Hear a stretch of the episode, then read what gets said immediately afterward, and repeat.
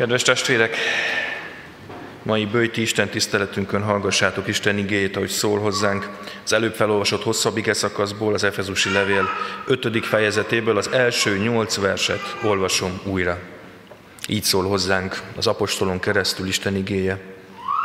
Legyetek tehát Isten követői, mint szeretett gyermekei, és éljetek szeretetben, ahogyan Krisztus is szeretett minket, és önmagát adta értünk áldozati ajándékul, Istennek kedves illatként. Ellenben paráznaság, bármiféle tisztátalanság vagy nyerészkedés még szóba se kerüljön közöttetek, ahogyan ez szentekhez méltó. Se szemérmetlenség, se ostoba beszéd vagy kétértelműség, mert ez nem illik, hanem inkább a hálaadás. Hiszen jól tudjátok, hogy egyetlen paráznának, tisztátalannak vagy nyerészkedőnek, azaz bálványimádónak sincs öröksége Krisztus és Isten országában. Senki meg ne tévesszen titeket üres beszédével, hiszen éppen ezekért sújtja Isten haragja az engedetlenség fiait. Ne vegyetek tehát részt ezekben, mert egykor sötétség voltatok, most azonban világosság vagytok az Úrban. Éljetek úgy, mint a világosság gyermekei. Amen. Foglaljuk el helyünket.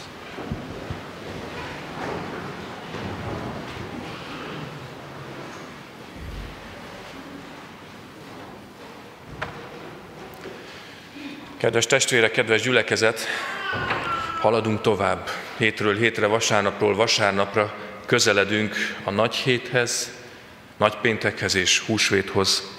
A bőjtön keresztül közeledünk a feltámadt Krisztussal való találkozáshoz. De Krisztust követjük addig is, amikor a bőjti időszakban a kísértővel való harcra készülünk. Krisztust követjük ezen a harcon keresztül, aki maga is harcolt a kísértővel, az ő 40 napos bőjtjét követően. Mert a bőjt annak az ideje, hogy szembenézzünk saját kísértéseinkkel. Nehéz téma ez, nehéz már maga ez a szó is, hogy kísértő. Amikor ezt kimondja valaki, akár lelkész, akár nem lelkész, rögtön elveszíti a hallgatóságának legalább a felét. Hiszen rögtön jön a kérdés, van-e egyáltalán kísértő? Miről beszél ez az ember? Mi az a kísértés? Nem csak jól dekódolható vágyaink vannak, amelyeket nem hogy elnyomni kellene, hanem sokkal inkább megélni, kiélni, mert elnyomva inkább bajt fognak okozni. Miféle kísértésről beszélünk? Egyfajta szégyen érzet futja át a modern embert, ha hallja ezt a kifejezést, kísértő. És már halljuk a kérdést is, csak nem hiszel benne. Egy biztos, ha van kísértő, ha létezik a kísértő, semminek sem örül jobban, mint ha azt gondoljuk róla, hogy nem létezik. A küldetésében pedig biztosak lehetünk a Szentírás alapján, a kísértőnek az a feladata, az a célja, hogy tönkre tegye Isten ajándékát, a vele való kapcsolatot, azt a szeretetet, amelyet kapunk és adhatunk a körülöttünk élőknek. A szeretett embert akarja tönkretenni, le akarja csupaszítani, hogy csak a puszta ember álljon vele szemben, Isten nélkül. Krisztust is a keresztsége után kísértette, miután az Atya biztosította őt a szeretetéről, akkor találkozott a kísértéssel. És ebbe kapaszkodott, ebbe a szeretetbe 40 napos kísértése és a bőjt ideje alatt, és mi is most a következő percekben egy kicsit ezt fogjuk megvizsgálni. Mit is jelent ez, hogy kísértés? Hogyan tudunk a saját vágyainkkal, gondolatainkkal rendbe jönni, és mi az, ami ebben igazán segíteni tud nekünk? És milyen jó, hogy ez az ige szakasz így egyben kezeli ezt az egészet. Egyetlen néhány verses szakaszon belül olvashatunk arról, hogy mit jelent Krisztus követőjének lenni. Hogy milyen a kísértés természete, és milyen választ kellene nekünk adni mindenre. Olyan gyönyörű ez a kép itt, amivel kezdi ugye az igét. Legyetek tehát Isten követői, mint szeretett gyermekei. A keresztjén ember szeretett gyermek. Azt hiszem, hogy azt tudja igazán, hogy mit jelent az, hogy szeretett gyermek, aki valójában nem volt szeretett gyermek. Ők nagyon jól tudják, hogy mit jelent, mit jelent az igazi atyai szeretet, amiből talán nem kaptak eleget. Az élet alapja ez a szeretet, a felnövekedésnek az alapja, hogy valaki szeretett gyermek lehessen. És nagyon tud hiányozni az, hogyha úgy érezzük, hogy esetleg édesapánk, édesanyánk akaratán kívül, vagy bármilyen okból, de nem tudott minket úgy szeretni, ahogyan az nekünk szükséges lett volna, de ez még gyógyulhat az élet során. Viszont ha azt éljük meg, hogy Isten atyai szeretete hiányzik az életünkből, azt, azt nem lehet mással pótolni, azt nem lehet mással meggyógyítani. Ez a Szentírás egyik központi kérdése és üzenete. Hogyan találhat vissza az elveszett fiú, az elkóborolt bárány az atyához, és hogyan találkozhat az ő szeretetével. Az elmúlt napokban volt egy megrázó élményem, hogy egy embernek talán életében először felolvastam Jézus példázatát az elveszett bárányról. Ismerjük a történetet. Száz bárányból egy elkóborol, és a pásztor utána megy, hegyen völgyön át megkeresi és hazaviszi. És hogy hallotta ez a meglett korú ember ezt a példázatot, láttam, hogy gyűlik a könny a szemében, és a végén csak ennyit tudott mondani. Az a bárány, az én vagyok. Az a bárány, az én vagyok aki elkóborolt, aki eltávolodott, aki már nem érzi az Atya szeretetét, de milyen jó, hogy utánam jön és találkozhatok vele. És azt mondjam a Pálapostól, hogy ez a szeretet, az, hogy én nem vagyok más, nem vagyok több, csak az Atya szeretet gyermeke, ez lehet az élet harcaiban az egyetlen kiinduló pont, az a biztos alap, amire építenünk kell és ehhez kapcsolja hozzá azt a következő képet, hogy aki az atya szeretett gyermeke, az legyen Krisztus követője. Követője, vagy az eredeti szó talán így hangzik jobb, másképp szó szerinti fordításban Krisztus utánzója. Egy kicsit már más ez a kép, ugye? Legyen előttünk egy ókori ember, aki, akit arra motiváltak, hogy ha valami nagyot akar elérni, nagy művész, nagy hadvezér akar lenni, akkor semmi másra nincsen szükség, csak oda telepedni egy nagy művész mellé, és utánozni őt. Minden egyes mozdulatát ellesni, a szavait, a gondolatait, ugyanazt csinálni. És ha már elég jól utánzod, akkor képes leszel arra, hogy te magad is kibontakoztasd magadból azt a képességet, amely alapján nagy szónok, művész, katona vagy bármi akarsz lenni. Utánozd őt. És azt mondja Pál, hogy a szeretett gyermek utánozza Krisztust. Ez a mi feladatunk. És ez a kettő együtt fonódik össze a keresztény életté, hiszen megélem, hogy Isten szeret engem. Utánam jön. Az elkóborolt bárányt összeszed, és többé nem elveszett, hanem szeretett gyermek vagyok, és ezért követem, és mindent megteszek. Nem azért, mert ezt mondja valaki, nem azért, mert félek valamiféle ítélettől, hanem mert belülről fakad. Ezért mindent megteszek azért, hogy hasonló legyek hozzá. Mert ő maga is ezt szeretné. Melyik atya, melyik édesanya az, aki nem szeretné azt, hogy hasonlítson a gyermeke rá. És ez a környezet az, a szeretet, a követés és az utánzás környezete az, amiből a változás fakad. Hogy szeretnek és szeretetben élek. És innen indul ki ez az egész küzdelem, amiről beszél ez a történet, ami a bőti küzdelmeinket jellemzi. Mert sokan sajnos Isten szeretete nélkül akarnak változást az életükben. Szentek akarnak lenni, de nem akarnak szeretett gyermekek. Belőlük lesznek a, a farizeusok, akiket ismerünk talán ez alapján az egyetlen szó által, akik szentséget akarnak az életükben, de Isten nélkül. Egy halott csontváz lesz belőle hús nélkül, aki a jóság magunk által felállított pályáján versenyez, olyanokkal, akik egyébként el sem indultak ezen a versenyen. És ott a másik probléma, amikor talán még elterjedtebb az, hogy valaki érzi azt, hogy Isten szereti őt, de nem érzi azt, nem gondolja azt, hogy bármiféle változást is előhívna ez az életében. Rengeteg emberrel beszélek, aki azt mondja, hogy ha felnéz a csillagos égre, ha ránéz a természetre, ha beszélget valamelyik szeretett barátjával, rokonával, akkor érzi, hogy ott van Isten, jelen van, simogatja az ő lelkét, de mindebből semmiféle változás nem lesz. Nem történik belőle semmi. Valahogy olyan ez, mint amikor nemrég beszélgettem egy-két emberrel a keresztény küldetésünkről, és az volt valakinek a végszava, hogy hát igen, milyen nagyszerű, hogy erről beszélgettünk, az az üzenet, hogy csináljunk mindent ugyanúgy, mint ahogy eddig csináltuk. Hát pont nem ez az üzenet. Azt akarja Isten, hogy hasonlítsunk rá.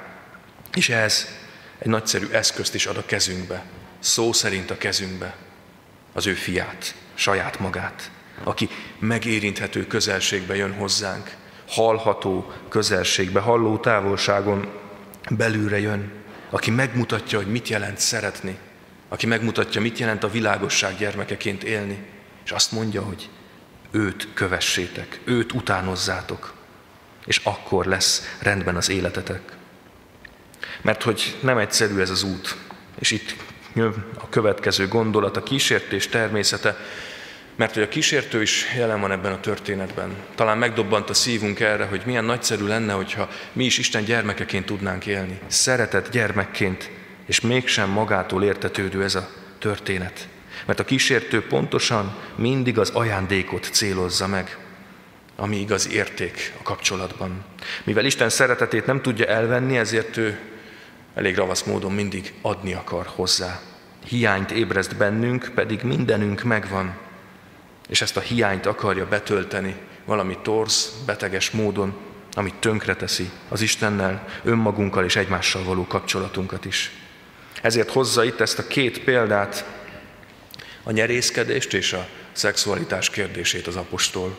Ha bár elsőre talán ez utóbbi nem tűnne fel a szövegből, mert olyan, olyan szépen körül vannak írva, ugye? A szemérmetesség, paráznaság, tisztátalanság, de azok a szavak, amelyek meghúzódnak ott a görög eredetiben egyértelműen erről beszélnek. Hogy hogyan lehet valaki tiszta a házasságon belül, hogyan tudja megélni ezt a nagyszerű ajándékot Istentől, amit, amit a szexualitás jelent, anélkül, hogy ezzel kárt okozna magának, vagy éppen másoknak.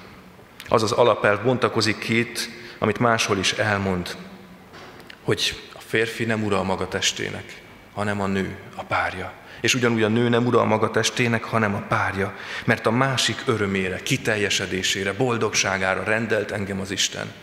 És ennek kell megjelennie itt is, ebben a történetben is. Nehéz erről beszélni, mert egy olyan téma ez, amit nem szeretünk Isten tiszteleten emlegetni, vagy ha igen, akkor is csak így mint egy megpiszkálva egy kis fogpiszkálóval, nehogy már őszintén beszéljünk erről a kérdésről, pedig az élet része, beszélni kell róla, és mivel Isten csodás ajándéka, ezért a kísértő számtalan úton és módon próbálja tönkretenni, kicsavarni a kezünkből, akarja azt elérni, hogy valami torz és helytelen módon nyúljunk hozzá. Sokakat érint ez a kérdés, és nagyon érdekes, ahogy rátapint a lényegre az apostol, ugye, hogy a legnagyobb probléma az, hogy ez a történet, amely pont a kapcsolódásról szól. Arról, hogy hogyan tudok szeretni igazán mélyen testemmel és lelkemmel egyaránt valakit, ebben marad az ember gyakran teljesen egyedül és izoláltan. Hogy ő mondja, titok lengi át az egészséget, az egész történetet, titok lengi át. Ahogyan ezt ma is tudjuk, házassági vagy párkapcsolati hűtlenség, vagy a pornográfia kérdése, ami szó szerint megjelenik ebben a történetben itt, Látszólag azt gondoljuk teljesen jelentéktelen dolgok. A világ azt akarja elmagyarázni nekünk, hogy csak mi keresztjének rugózunk ezeken a kérdéseken. Nem kéne elítélni ezeket. Sőt, még helyeselni is kéne bizonyos körülmények között, azonban pont ezek okoznak ott rengeteg kárt. És ez nem látszik a felszínen, mert az ember szívében történik meg. És ez a titok, ami körül lengi ezt az egészet. Ez a legrosszabb, ami történhet, hogy egyedül maradok, kiszolgáltatva a folyamatos bukásoknak, és ezzel együtt annak, hogy önmagamban és talán Istenben is csalódjak. És milyen érdekes, hogy emellé, a történet mellé párhuzamba odaállítja az apostol a nyerészkedést. Látszólag semmi köze nincs a kettőnek egymáshoz. Mi köze van a szexualitáshoz, a nyerészkedésnek? Pedig pontosan ugyanarról van szó. Mindkettőnél arról van szó, hogy az ember valamit kapni akar. Helytelenül, rossz időben, túl sokat, rossz embertől. És ugyanerről van szó itt is. Az eltorzult szexualitás is mindig kapni akar, és nem pedig adni. A nyerészkedés lelkével is erről van szó, csak az a pénzhez köti az ember szívét. Mindig én akarok kapni, és nem pedig adni akarok és átlengi az egészet a titok, hogy csak én tudom igazán, hogy mi van a szívemben, senki nem tudja igazán. Mindkettő ajándék, csodás ajándék, a vagyon, a jólét, a másik emberrel való mély és intim kapcsolat, a szerető atyának az ajándékai. Csak az a baj, hogy rosszul élünk vele. A birtoklási vágy, az én központúság eltorzítja az egészet. És aztán ott találjuk, statisztikailag is bizonyíthatóan, hogy a vállások, a családi viszályok, a sebek, a fájdalmak mögött legtöbbször ez a kettő jelenik meg. A pénz és a szex valamilyen módon. Pedig mennyivel egyszerűbben, mennyivel tisztában lehetne mindkettővel élni. Testvérek, mi keresztjének sokáig éltünk egy olyan világban, ahol az erkölcs úgy általában olyan volt, mint ahogy a keresztjének és a Biblia ezt úgy elképzelte. De egy pillanatra, hogyha belehelyezkedünk az első keresztjének világába, akkor azt látjuk, hogy ők nem egy ilyen világban éltek. Egy piciny kis gyülekezetnek írja az apostol ezt a levelet, amely ott él egy olyan közegben, ahol egészen másképp gondolkoznak ezekről. Ahol a megelégedettség vagy a szemérmetesség az nem, hogy nem erény, hanem őrültség, bolondság és hülyeség. Képzeljük el ezt a helyzetet. És nekik ezt mondja az apostol, hogy különbözzetek tőlük, legyetek mások. Ahogy a világosság elválik a sötétségtől, úgy lehessen titeket is megkülönböztetni az alapján, ahogyan éltek és viselkedtek. Az a nagy kérdés, testvérek, hogy mi hogyan állunk ezzel. Különbözünk-e a világtól? Érezzük egyáltalán a vágyat? Mert ha nem érezzük, akkor nem csak arról van szó, hogy a pénzzel vagy a szexel nem tudunk helyesen zöldágra vergődni, hanem arról, hogy azzal a forrással, amelyel kezdi a történetet az apostol, az Isten szeretetével van valamiféle problémánk. Hogy az élet forrása, az, hogy az Isten szeretett gyermeke vagyok, az valahogy még nem járta át egészen a szívemet. Mert ha a világ mércéje számít még nekünk, akkor, akkor még nem vagyunk Isten szeretett gyermekei. Ha Isten mércéje számít és feszít bennünket, hogy meg tudunk-e felelni neki, ha tudunk-e igazán szeretett gyermekként élni, akkor, akkor kezdtük előtt igazán követni. És így jutunk el oda az utolsó ponthoz, hogy mit is jelent harcolni a kísértéssel. Elérkeztünk a lényeghez. Lehet egyáltalán harcolni? Kell-e egyáltalán harcolni? Érezzük a problémát, de gyakran csak másokban. Nyerészkedő embereket látunk magunk körül, akiket motivál és hajt a mindig több utáni vágy, de magunkban olyan ritkán vesszük ezt észre, olyan ritkán tudatosítjuk. És gyakran a kereszténységünk sem erről szól. Valaki egyszer azt mondta, hogy a mai kereszténységünk az tulajdonképpen egy terápiás kereszténység. Arról szól, hogy egy kicsit a lelki életünket helyrepofozza, egy kis önismeret, egy kis kapcsolati tanácsadás, mert az emberek erre kíváncsiak. De arra nem, hogy szembenézzenek magukkal. Sokszor nekem is azt mondják, hogy a lelkész az olyan, mint egy pszichológus, nem tudom, hogy ez sértés vagy bók, de valami ott megbújik mögötte. Arról, aki elmondja, aki így gondolkodik, többet elárul, mint a lelkészről. Pedig az életünk, az előttünk járt keresztény generációk tapasztalata alapján nem más, mint folyamatos harc.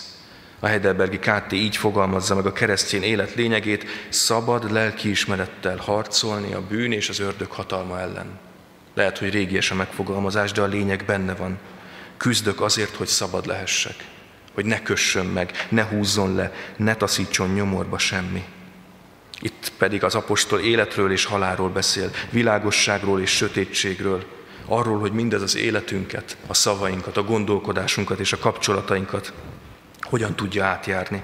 És ha tovább lapozzuk a levelet, azt látjuk, hogy a következő téma már nagyon apró pénzre váltva ugyanez. Mit jelent a házasságban, a munkavilágában és a gyermeknevelésben? Az, hogy mi Isten szeretett gyermekei lehetünk, akik szeretetben járunk. Ez a három az, ahol a legtöbb szenvedést szoktuk átélni. Ez a három az, ahol a legnagyobb áldások, kibontakozások, a leggyönyörűbb történetek is megtörténhetnek velünk. A kérdés, hogy beleállunk-e a küzdelembe, azért, hogy az Isten, Istentől kapott szeretetet tudjuk megélni itt. Lássuk a receptet tehát, mit mond? A bírvágy és nyerészkedés helyett hálaadás. Hálaadás, ami nem egy érzés, nem arról van szó, hogy öntsön el bennünket a hálaadás, a hála érzése, hanem egy fókuszváltásról van szó. Arra figyelj, amit kaptál, ami a tiéd, ahelyett, hogy arra figyelnél, ami nem a tiéd. És lássuk meg, rögtön jön a változás. Aztán a következő titok helyett a nyilvánvalóság. Mert nem a tökéletességen és a hibátlanságon van a hangsúly, hanem azon, hogy nyilvánvalóként éljük. A Biblia így beszél a bűnről. Tudjuk jól, hogy Pálapostól is elég durva dolgokat követett el a keresztényekkel megtérése előtt. Péter megtagadja Jézust, és számtalan egyéb dolog. A keresztényeknek egymás között nem kell meglepődni azon, hogyha hibázunk. A lényeg az, hogy nem maradjunk egyedül a küzdelmünkben. Erről is szól a bőjt. Ilyen gyülekezetet szeretnénk építeni, ahol igazi kapcsolatok vannak, számunkérhetőség, követhetőség, ahol a küzdelmeinkkel, harcunkkal, kísértéseinkkel nem maradunk egyedül. És a harmadik pedig, amit oly gyakran elfelejtünk keresztény életünkben, az az, hogy dönteni kell. Olyan hihetetlen, hogy úgy tudjuk leélni az életünket, hogy valójában sodródunk egyik helyzetből a másikba, és soha nem hozzuk meg az igazi fontos döntést, hogy kinek az oldalán állsz, hogy a világosság vagy a sötétség oldalán állsz. Olyan feleslegesen vitatkozunk, és hamarabb döntünk arról, hogy Putyin vagy Biden oldalán állunk, mint sem, hogy eldöntenénk azt, hogy mit akarunk a saját életünkkel. Pedig erről van igazán szó. Ha Isten magához hasonlóvá akar minket formálni, akkor nagy kérdés az, hogy beleállunk ebbe, vagy sem. Pár receptje nagyon egyszerű és egyértelmű. Ha csodálod Istent, ha gyönyörködsz benne, ha Krisztus arcában meglátod Isten végtelen szeretetét, akkor látod a végcélt az életedben is. Olyannak lenni, mint ő. Úgy megbocsátani, ahogyan ő megbocsátott neked. Úgy szeretni, ahogyan ő szeretett téged. Odaadni magadat másokért, mint ő. A kérdés, hogy tudunk-e dönteni emellett. És ha beleállunk ebbe az egészbe, befejezésül egy bíztatást ad nekünk. Egy gyönyörű kis énekez, egy kis három soros, talán az egyik legősibb keresztjén keresztelési ének, amit a keresztelendő felnőtteknek énekelt a gyülekezet. Ébredj fel, aki alszol, támadj fel a halálból, és felragyog neked a Krisztus. Az alvásból, a halálból van kiút, van élet, van felébredt élet, ha vállaljuk a harcot. És milyen érdekes, furcsa törvényszerűség ez. Minél inkább beleállunk a küzdelembe, minél inkább ébren akarunk lenni, minél inkább döntünk mellette, annál tisztábban látjuk őt. Felragyog a Krisztus annak, aki felveszi a keresztet. Meglátjuk őt, aki értünk hordozza a keresztet.